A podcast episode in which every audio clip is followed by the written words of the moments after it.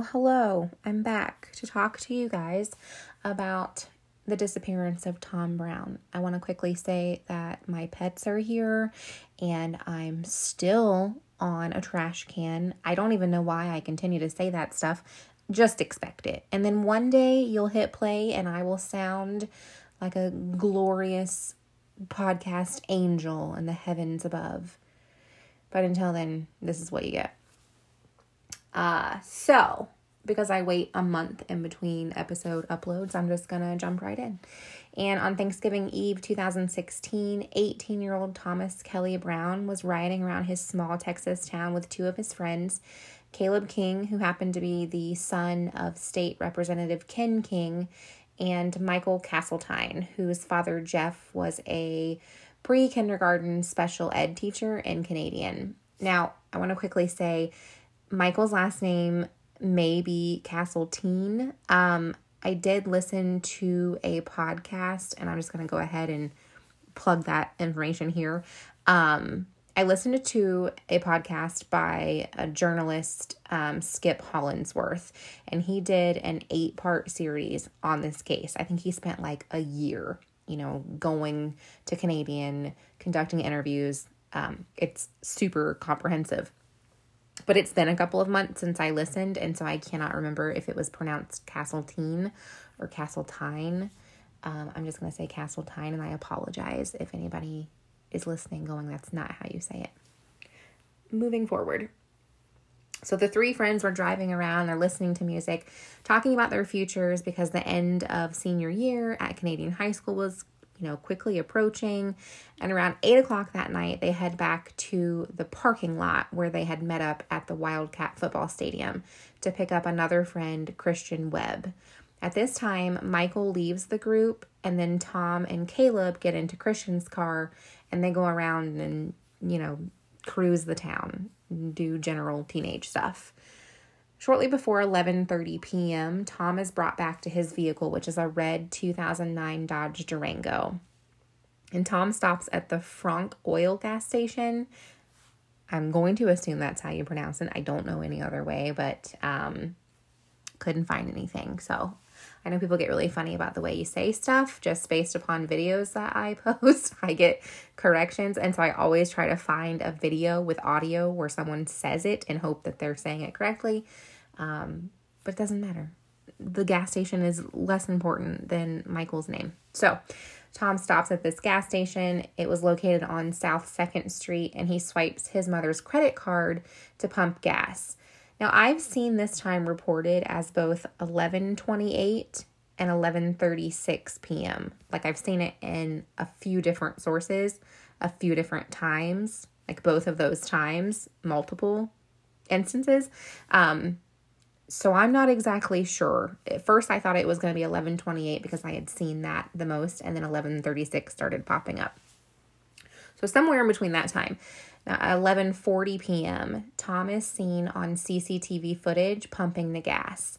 And additional footage showed Tom driving back toward the direction of the middle and the high schools where the stadium was located at 11:51 p.m. Now, I want to say this really quickly.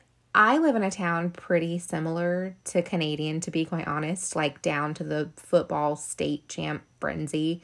And while I was researching this and I was looking at pictures of this gas station, I thought, like, oh man, I bet those pumps are so slow, just like mine are in my town. But even with slow pumps, that's like 15 to 23 total minutes to pump gas and then drive off again, which to me seems like an unusually long time.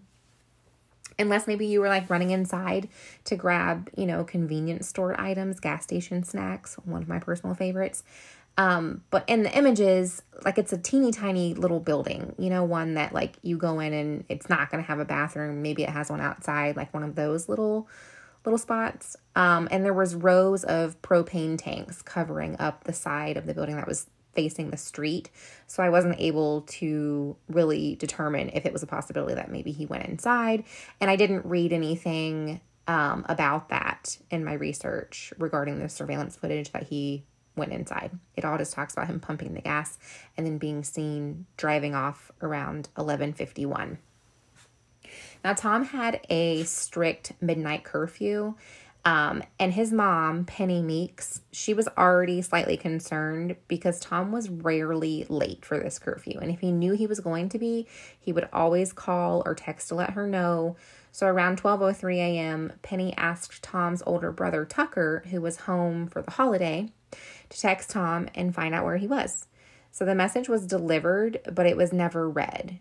And Penny's starting to ramp up in worry, so she sends Tom a text herself at 12:23 a.m.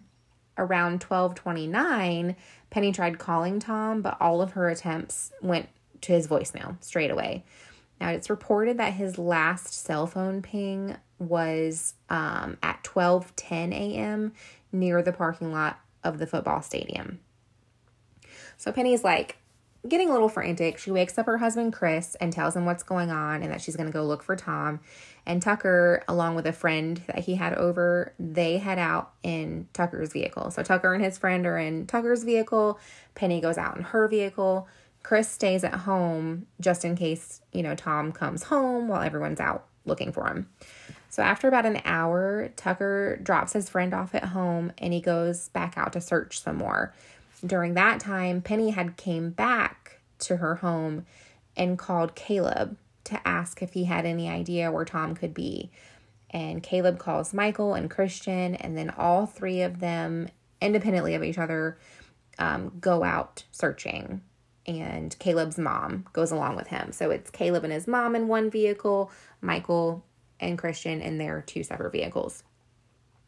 So by 2:30 that morning, there was no sign of Tom um, by anyone who was out searching. So Penny contacts the sheriff's office to report him missing.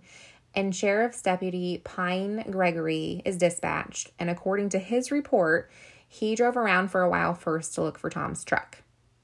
Now, I've never um, been involved directly in a missing persons case or report, so I don't really know what protocol would be, especially um, in a town that doesn't have a police station. You know, they just have a sheriff's office, so it's a really small little town. I don't know. I don't know if that's normal, but it stuck out to me. I thought it was strange that you would first drive around and take it upon yourself to look for the truck rather than going to the home. Anyway, moving on. So he, after driving around, takes a little while. He goes to Penny's house, and that's around 4 a.m. Now I've seen it reported as 3:30, um, but I'm gonna go with his report, which maybe might not want to, which we'll find out later why. Um, around 4 a.m.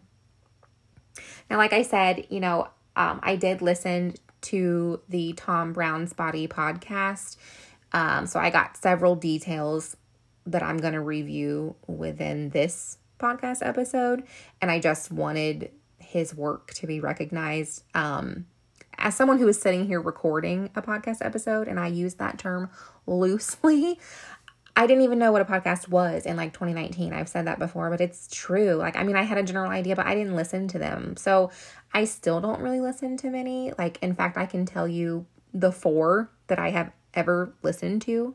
Uh, side note if you struggle with anxiety, Anxiety Slayers is dope. Um, but Tom Brown's Body is one that I did listen to, and it was very good, in my personal opinion. So check that out. Uh, so anyway, in late 2020, he, um, you know, releases this podcast, and he had been traveling to Canadian and was interviewing key players in the case, as well as some lesser known people. And um, a lot of these details that I collected were from audio clips. He's got a lot of great clips of interviews. So back to Pine. Uh, so Pine makes this comment that Penny came outside and met him out front instead of inviting him inside. Now this could have been due to Penny's previous, excuse me, previous experience. I'm gonna say I'm gonna edit that out, but we we all know I'm not going to. So I'm just gonna start right over her not inviting Pine in could have been due to her previous experience with the sheriff's department. So in 2015, and I couldn't find anything that pronounced this, so I'm sure I'm gonna mess it up. Um, but it's Lipscomb. It looks like the word lips and then comb, Lipscomb, maybe, but P comes first, so I'm gonna say Lipscomb. I don't know. Uh, a Lipscomb County Sheriff's deputy named Nathan Lewis was driving past the Palace movie theater in Canadian, and he saw a bunch of teens standing around um, you know, according to him, kind of loitering around, looking like they were up to no good. And this group included Tom. So he just suspects that they're all up to no good and he stops by. Now, as I said, he was a deputy in a neighboring county, and this movie theater was located in Canadian. Lewis was on his way home because he lived in Canadian. So he just rolls up to these kids at this movie theater, like, hey, what are you doing? Um, so he says in his words that he asked Tom what the hell they were all doing and they needed to get their butts home.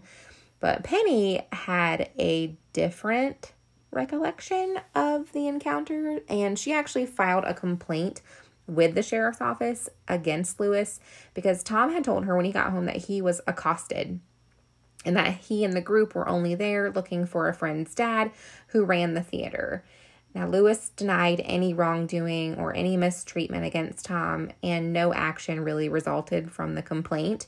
So, there's speculation that maybe that's a reason that she wasn't as warm and welcoming as Pine may have wished.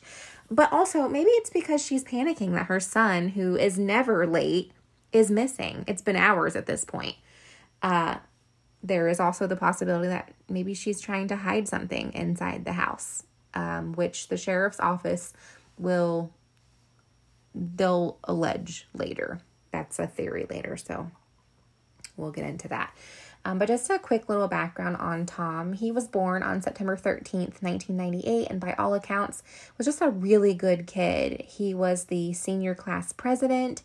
He was uh, number 70 on the football team, a reserve offensive lineman. Um, that team is now a five state title holding team. So, you know, football was real important in that community.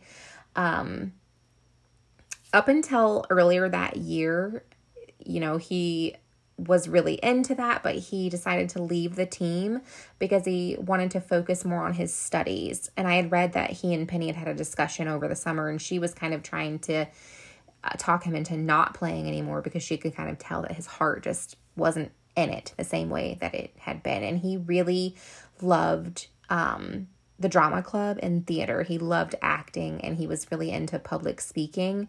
And he also loved WWE wrestling. And he even asked Penny if he could become a wrestler one day. Um, and he was just described as nice to everyone by his friends. He was said to have a kind heart and was always supporting the underdog.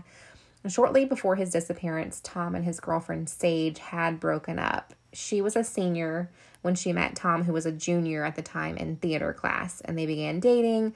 But when she left for college, they decided it would be too difficult to carry on a long term relationship, especially with Tom going off to college as well. At the time of his disappearance, Sage was home visiting from school, and she and Tom did exchange texts um, that weekend after seeing each other at a basketball game.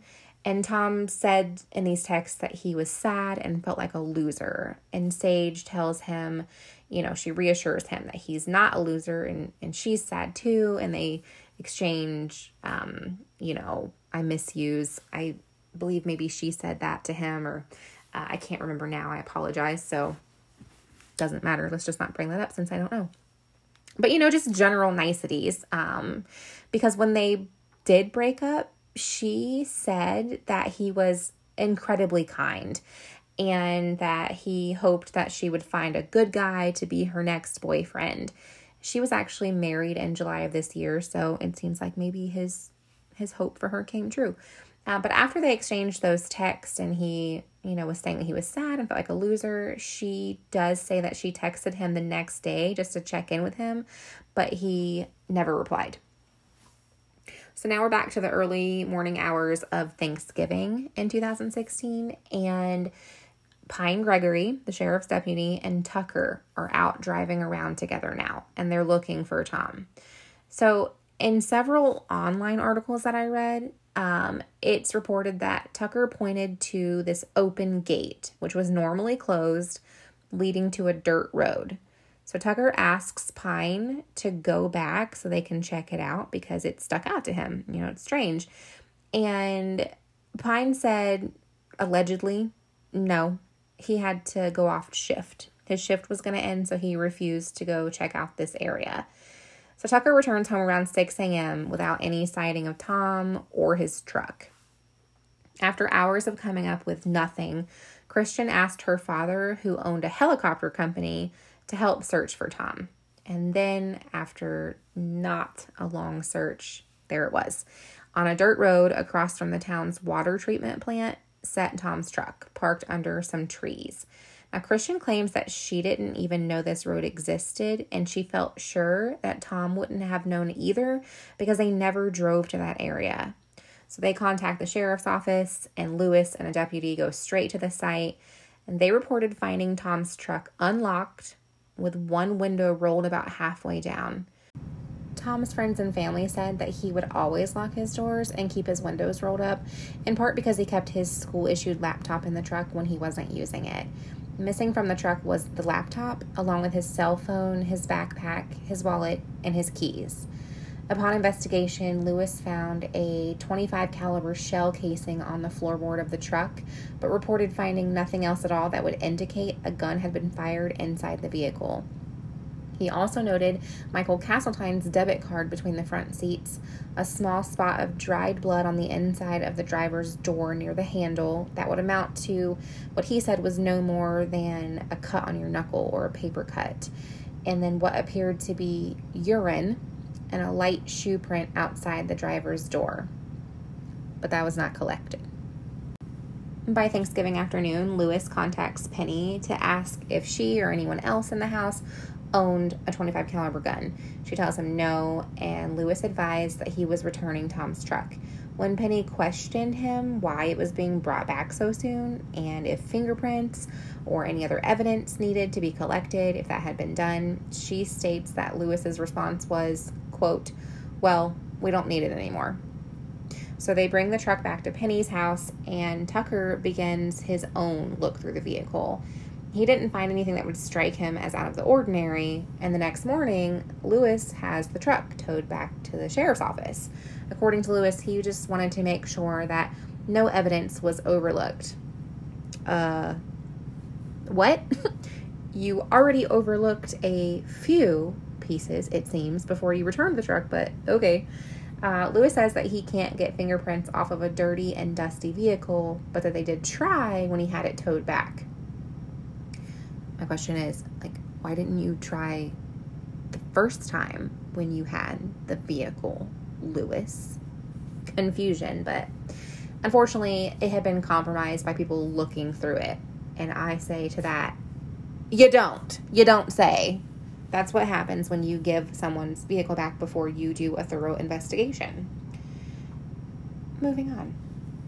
So, during a following interview at the sheriff's office with Deputy Brent Clapp, Penny says that her first thought was that Tom committed suicide. When Clapp asks why, she explains that her thought process was because he's a senior, his full load of classes, and not really knowing where he wanted to go to college, coupled with his recent breakup, would be you know, a lot of stress on a kid. And she said that she didn't believe it was out of the realm of possibility for any of the high school kids to commit suicide. Penny was asked if she thought Tom would have left with someone that he, excuse me, that she didn't know, but she said that she didn't think so. And she mentions that maybe he went off to pursue his dream of becoming a wrestler, knowing herself saying it might be a stretch. Now, meanwhile, during an interview with Deputy Jerry Lynn Ortega, Sage claims that Tom confessed to her earlier that year that he liked to wear adult diapers. When Ortego tells this to Lewis, he takes this as Penny withholding information, so he arranges another meeting with her. After a quick update on the investigation, Lewis tells Penny about the diapers. And it was implied that it was in kind of a confrontational manner, you know. Um, he's telling her, like, look, I know about this, as if she knew and was withholding it. So she feels that Lewis is trying to make Tom look bad after already conducting a not so great investigation thus far. So she's lost trust in him and she decides immediately to call in private investigator Philip Klein. Now, I think the few of you that are here watched my videos on TikTok. That's how you got here. So if you remember, um, Philip Klein was also hired by Michael Chamberlain's family after he went missing in Quinlan, Texas in 2017. I just wanted to say something really quickly about Philip Klein.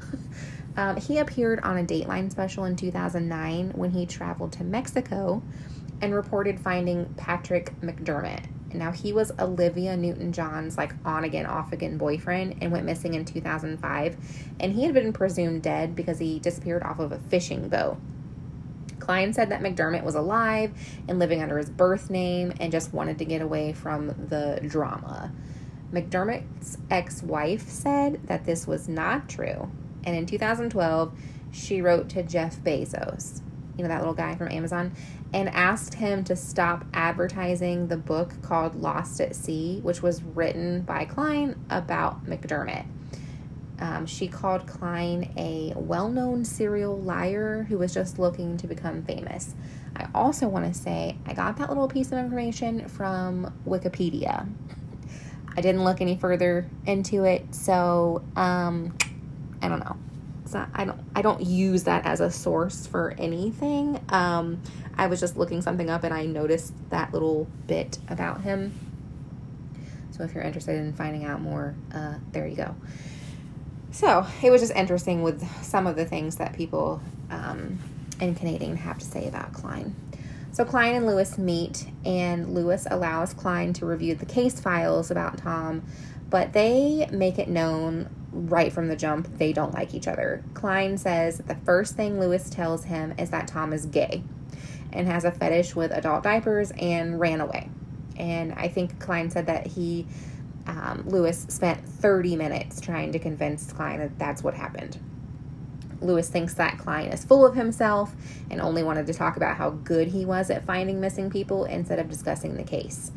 Um, Klein says that Lewis is intentionally unhelpful.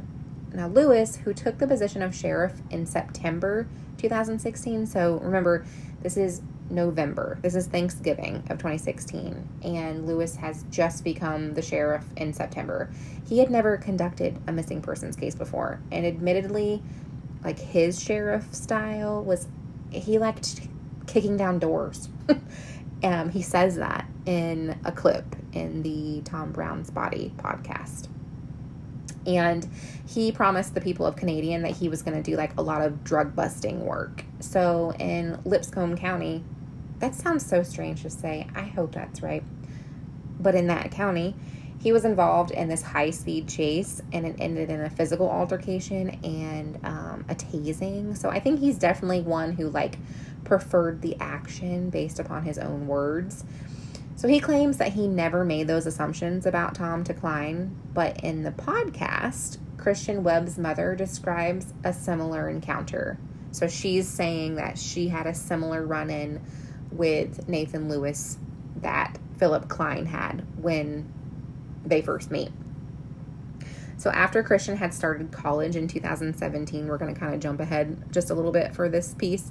She was interrogated by the Texas Rangers office and an FBI agent in kind of like an ambushed style. They just showed up at her school and they were in these like black SUVs, something out of a movie type thing. So it really shook her up. She was like upset about it and kind of paranoid and she calls her parents and she tells them and at one point she tells them like I don't even want to talk right now because I'm afraid my phone is bugged. So it was that kind of situation. So the next night, Christian's mother Anita says that her and her husband are out to dinner and Lewis was there and Anita claims that Lewis comes up to her and apologizes to her for the interrogation of her daughter, but wanted Anita to know that Christian had been cleared of any like criminal activity. Anita goes on to say that Lewis told her, quote, We know that Thomas has run off with an older man to Colorado. He's somewhere in Colorado with an older man. Um, if you listen to the podcast that I talk about every two minutes, um, they go into a little bit more detail about maybe why Lewis was coming up with this theory. There was a girl who said that um, I think her name's Macy Patterson. It could be Peterson. I don't have it in front of me. Um, because I didn't want to just take everything from someone else's podcast that a journalist spent, you know, a year on. I wasn't going to just uh, go over everything. And like I said, it's eight parts, so it's uh, massively comprehensive. But um, she says that her and Tom had a conversation once about how easy it would be to escape Canadian if you like didn't use a cell phone or didn't use a debit card and she kind of comes up later with this person that Christian is texting and they think that maybe it's Tom like using an alias and a different phone and all of that stuff and I believe that that person was in Colorado. So that may be why, but again, they go into greater detail about how they make those connections. Um, I just wanted to focus on the fact that this is what Christian's mother is saying that Lewis is telling her at a family restaurant, like, oh yeah, uh, Tom went off with the older man. So, a little strange. Uh, here's something else interesting to note. Penny says that 10 days after Tom disappeared, Lewis showed her a picture of him pumping gas. She confirmed that it was Tom and that it was his truck in the picture. And Lewis told her that it came from Dollar General CCTV. That is important later. But Penny says that she was positive that it was a close up dash cam picture, like low to the ground, taken close up. And um, later on, Lewis said that this picture does not exist. So it's weird. In January of 2017, an electric company worker saw a backpack sitting upright about five feet off the road. He noticed it and just left it, but claims it wasn't until later, when hearing about Tom's case, that he drove back out to the area um, that residents call Lake Marvin Road, and he opened it up. And there were items inside with Tom's name on them, including a laptop, um, and so he zips it back up, leaves it in the spot he finds it, found it, excuse me. And he calls the sheriff's office. For months, speculation and accusations were tossed about. Lewis and Klein both appeared on this local radio show to give their versions of the speculations. And Klein brings in a cadaver dog and he reports that it had hit on Tom's vehicle where the blood streak had determined to be Tom's.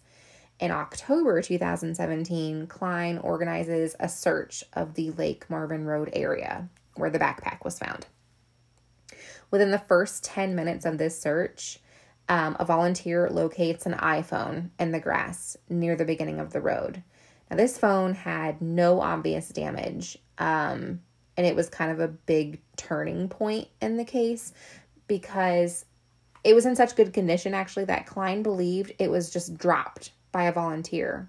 And that furthered his belief of foul play because his thinking is someone had to have placed the phone there.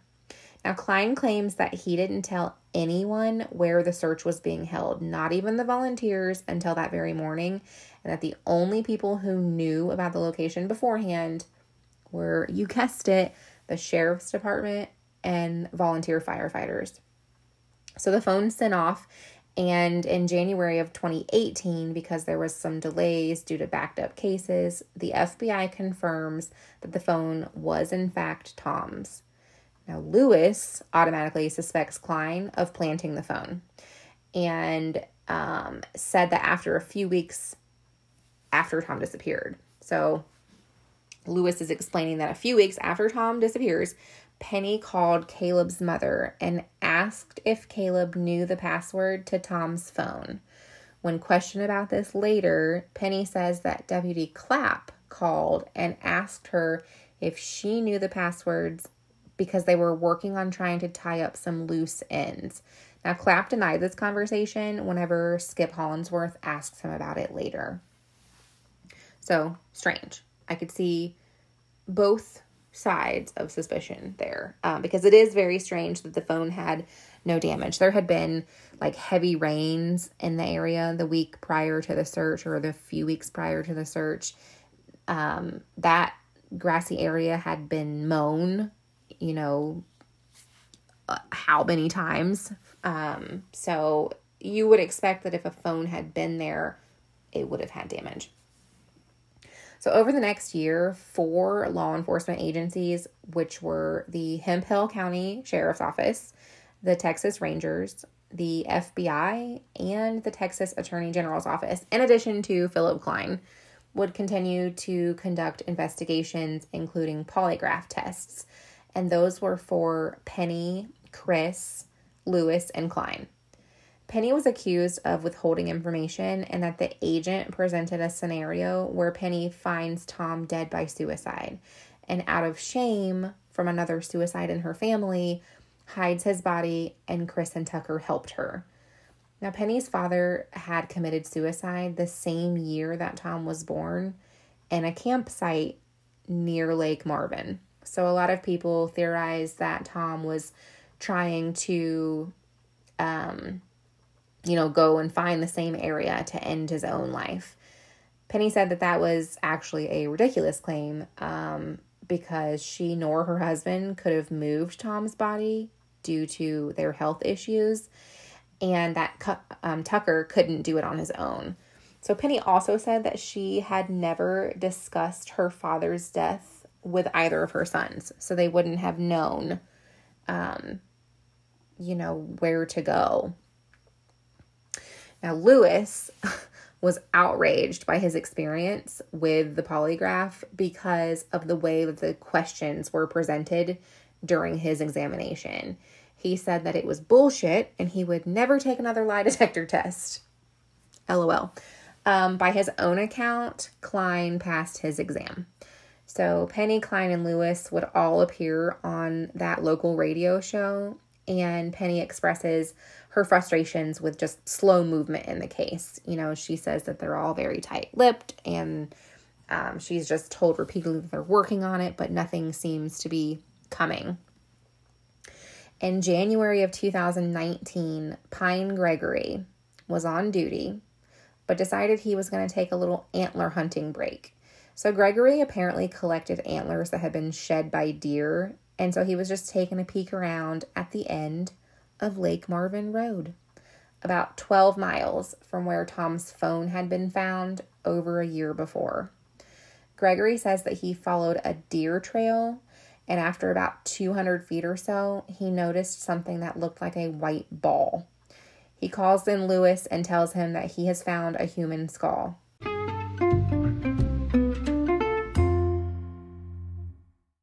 Now, I want to point out, I don't have the exact time, but I do recall reading somewhere that this was in the middle of the night, like 2 a.m. Um, which, okay, you know, they they work overnights, they patrol. It's not something that's so crazy unusual, but it is to me a little strange. Like you're at Lake Marvin Road looking for deer antlers at two o'clock in the morning when it's gotta be you can't see your hand in front of your face dark? I don't know. I don't know. Maybe that's completely normal. Um, I'm not like a hunter person. My dad is a pretty avid hunter of the deer. I could ask him if that's normal behavior, but he's also not a law enforcement officer, so don't know. I just wanted to point that out. The timing. So he has reported that he's found a human skull and officers arrived to search the area. They found a pair of shoes, bones, partial clothing, and a driver's license. It was a Texas driver's license belonging to Thomas Kelly Brown. And rumors began to run rampant throughout the town. Tom's friends were accused, Tom's friends' parents were accused, the sheriff was accused, and so on and so on. To make matters worse, after Tom's remains were found, Jeff Castletine, so that's Michael's father, who was the pre K teacher, shot himself in his car at the rodeo grounds. People immediately began to say that Tom and Jeff were involved in some sort of affair and that Michael killed Tom when he found out, so that Jeff killed himself after Tom's remains were discovered out of grief. In reality, though, Jeff struggled with his mental health his entire life and had recently developed worsening respiratory issues. So his wife, Shannon, had explained that, you know, this was a combination of his mental health decline, his physical health decline. He had been complaining for a long time that it was very difficult to breathe. Um, so that's the explanation of of the timing. But small towns are gonna talk, you know. So Klein maintains that Tom had been a victim of foul play and Canadian has a murderer lurking around. Signs went up in Canadian that said, Justice for Tom, there is a killer among us. And then it had a request to pray that Tom's killer was found and brought to justice, along with the Attorney General's office contact information to provide tips. The signs caused division in the community, though, and someone started to vandalize them. They I believe, cut out the section of the signs that said there's a killer among us. Now, in August of 2019, the Texas Attorney General's office held a meeting where they announced that the investigation was suspended indefinitely as there was no evidence to lean one way or the other, that Tom could have died from natural causes for all they knew. And lastly, they stated that Lewis did not conduct an improper investigation. Now, in October 2019, the Texas Commission on Law Enforcement, otherwise known as TCOLE, began conducting an investigation into Lewis, which included allegations from Deputy Clapp. He claimed that Jerry Lynn Ortega saw training hours in her file that she felt were fraudulent and TCOLE was provided documents that Lewis produced training hours for five members of the office, including himself and Pine. TCOLE interviewed Clapp and Ortega, and the documents show that Clapp confirmed Lewis falsified training documentation, and documents say Deputy Chief Clapp agreed with investigators that it appeared Lewis had fabricated portions of the training documents. Lewis told investigators that he counted things like taking inmates to and from jail and on the job activities as training. Clapp told TCOLE investigators that Lewis had fabricated documents about a quote missing person a year and a half after the case. When he was asked to provide documentation supporting the training, he gave documents with a date of September 18th, 2018, but those were found to be created over a month later. So they were actually created a month after the date on the document of September 18th. Lewis received a formal reprimand, but that was really all that happened. During Clapp's TCOLE interview, he told them that the Attorney General's office was asking about whether surveillance from the Dollar General store. So, remember earlier we talked about Penny saying she was shown a photo, and then Lewis told her it was from Dollar General. She thought it was from a dash cam and then he just said no such picture ever existed afterwards. So Clapp is telling TCOLE that the AG's office came asking questions about this surveillance video because the Dollar General is located right next to the gas station where Tom was last seen. And they want to know if this uh, video has existed or not because there was um, a lot of talk and rumors and things going around about this video. So Lewis um, had always just denied any existence of a video. He always said that there was no surveillance video from Dollar General. But according to Clapp, once the AG's office came asking the questions, Lewis told him one day in his office that he had just watched the surveillance footage from Dollar General, but there was nothing on it, so he threw it away. It was just simply nothing helpful. So he threw it away. And respectfully, I must ask, what the fuck? Couldn't find much else about that though. So in November, Nathan Lewis resigned. He claimed that the Hemphill County officials asked him to resign due to the pressure from Tom's case and his recent controversy over the fabricated documents. Clapp was later fired, and so Klein made a Facebook post about his termination, reporting that he was fired for telling investigators the truth about the documents. In this post, he states that Hemphill County had a corruption problem. Something interesting in the Tom Brown's Body podcast is that Klein suggests that Lewis helped cover up Tom's death, which was an accident by another teen just messing with him with the 25 caliber gun. Klein theorizes that the kid called maybe a parent or another adult who called Lewis. And there's a clip in this podcast played when Skip calls Lewis and runs these allegations past him.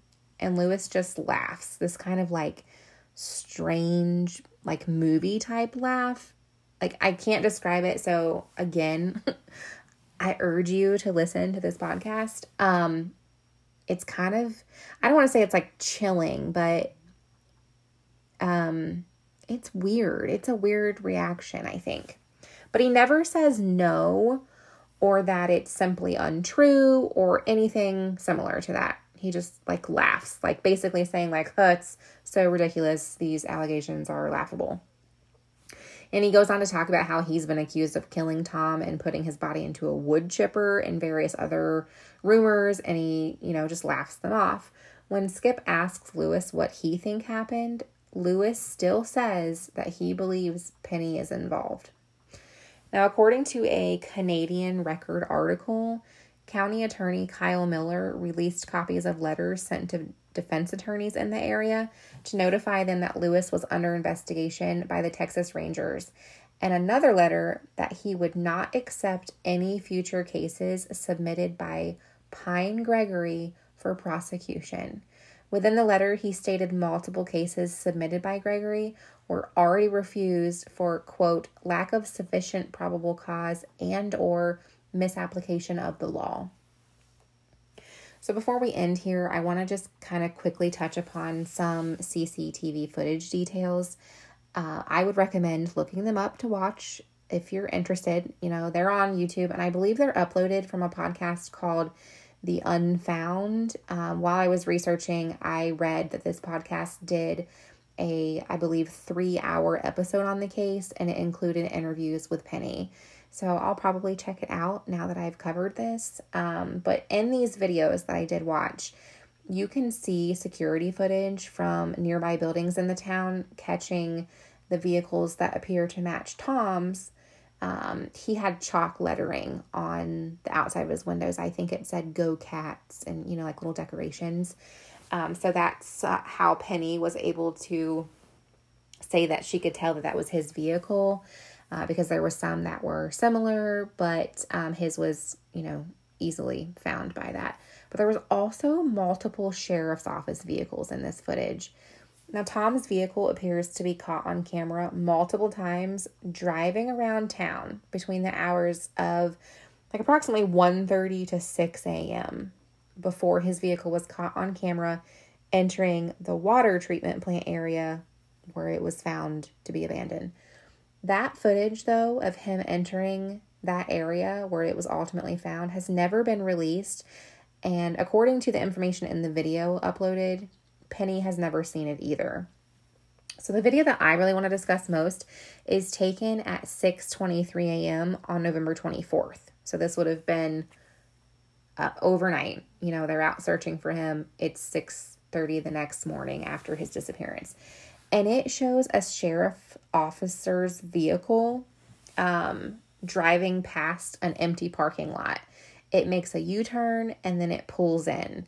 Seconds after that one pulls in, an unmarked SUV pulls in. So, this unmarked vehicle had been seen in other footage throughout the town, and the person who uploaded this video said they determined from the other footage that this was also a sheriff's vehicle or sheriff office vehicle. So the deputy gets out of the marked car, walks over to the unmarked vehicle, and speaks to the occupant for about a minute or so, gets back into his vehicle, and they both pull off. the significance of this video is that the location of this parking lot where they were meeting was about one and a half miles away from where Tom's Durango was found. And if what the uploader is saying about the timestamp is correct, then they would have been meeting within 30 minutes of the time that Tom's vehicle was abandoned. So it poses a pretty big question like, if Tom was driving back and forth around and through the town, and so were sheriff's office vehicles, then how did they miss him? If it's being caught, if everyone's vehicles are being caught within minutes of each other in the same area multiple times, some of them aren't even minutes. So um, there are more videos, and I, like I said, would recommend taking a peek at them because there's other things that um, I'm not discussing here. Not that I don't want to, I'm just saying I, you know, that's just that video to me is the one that stuck out the most. Um, so again, I would definitely recommend taking a look if you're interested in the case. Personally, I watched them like 25 times each, but that one in the morning with the two officer vehicles was the one I watched the most um, because I was trying to like look at the deputy's body language. Um, there's a moment where he kind of throws his hands up, so you just kind of get sucked into looking at that stuff. But anyway, as I said before, I got a lot of important details from the Tom Brown's Body podcast, and again, I would strongly recommend listening.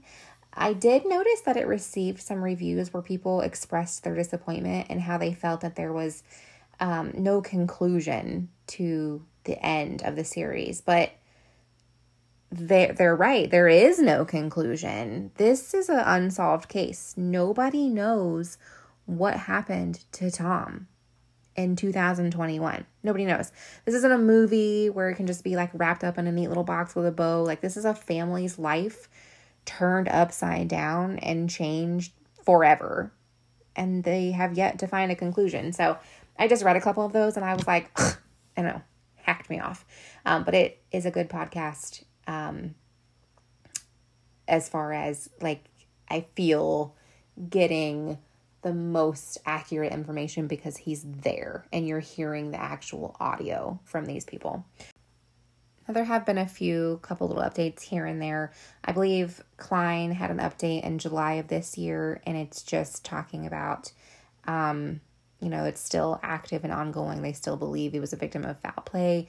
He kind of alludes to having suspects, but he's always very vague. Um, so you can check that out. And I believe it was the summer of 2020. I could be mistaken, but one of the attorney general's office um, investigators was seen back in Canadian. So rumors kind of sparked up again. People were like, oh my goodness, is something going on? Is there new information, new evidence, that sort of thing? But um, I wasn't able to find anything that had come out of that. So hopefully, sooner than later, um, something will, you know, there will be an update because as it stands, nobody knows what happened to Tom Brown. And I think that is awful for his family. Um, to end, here is a quote from Skip's podcast from Christian Webb, and she says, quote, I don't think it will ever be the same. I've learned that some people aren't who they said they were, people I've known my entire life. I'm definitely more paranoid wherever I go. I definitely watch my back more and pay attention to what's going on around me, just to make sure what happened to Tom doesn't happen to me and doesn't happen to others around me.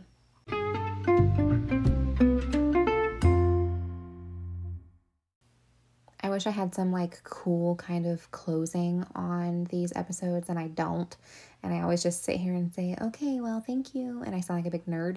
Um, so I'm going to just always plug my socials at the end of these episodes until maybe I get some wonderful Patreons and um, I can plug you and say your name. Um, so I do, as I have mentioned a few times in the past, um, I'm slowly building up my Patreon page. It's pretty much done and ready to go. I just have to put the episodes in there, um, which I already have two. That should be done this week. And I'll go ahead and tell you what they are. Um, it's James Holmes and Mary Bell. So if you want to check that out, um, there's nothing there right now, but there's other stuff that you can read. Um, it is patreon.com slash a pine pod. So a, the word pine, the word pod. Um, and I there is a section at the bottom that explains that um, 10% of any donations do go to a missing persons and unsolved cases project um, or organization. I'm sorry, it's called Project Cold Case. And they're not actually an organization that is working to solve. What they do is they um, publicize and they are an advocacy group. And they also, this is the thing that made me kind of read more and decide that that's who I wanted to go to. They offer support groups, which I thought was very helpful. So if you want to go check that out, um, if you want to send me an email, case suggestions, I do have a couple in my inbox, but I'm trying my hardest to work these things in the order that I promised I would. And there's still things that people suggested from March that I haven't done. so um, it's not that I haven't seen them or that I'm ignoring you. They're there. I'm just, I got to work there. Uh, so that is a pine podcast at gmail.com. Instagram at a pine for true crime. And then again, if you want to show appreciation in just a really quick, easy way, doesn't cost anything at all. Um, Apple podcast reviews are always really helpful. And I don't believe you have to be an Apple user to do that. I could be wrong though. Um, but I notice when I look at my analytics that, um, like, uh, I don't know, 60 something percent of you are using Apple anyway. So, even if you can't all do it, that's fine. If some of you could, that would be wonderful. If you don't want to because you're like, I don't want to give a review because you suck, then okay, that's cool. Wait until you can give a good one. you can leave a bad one, but if you want to wait until a good one, that's fine too. And at some point, I will stop rambling on about all these. It'll just be real quick, real quick at the end.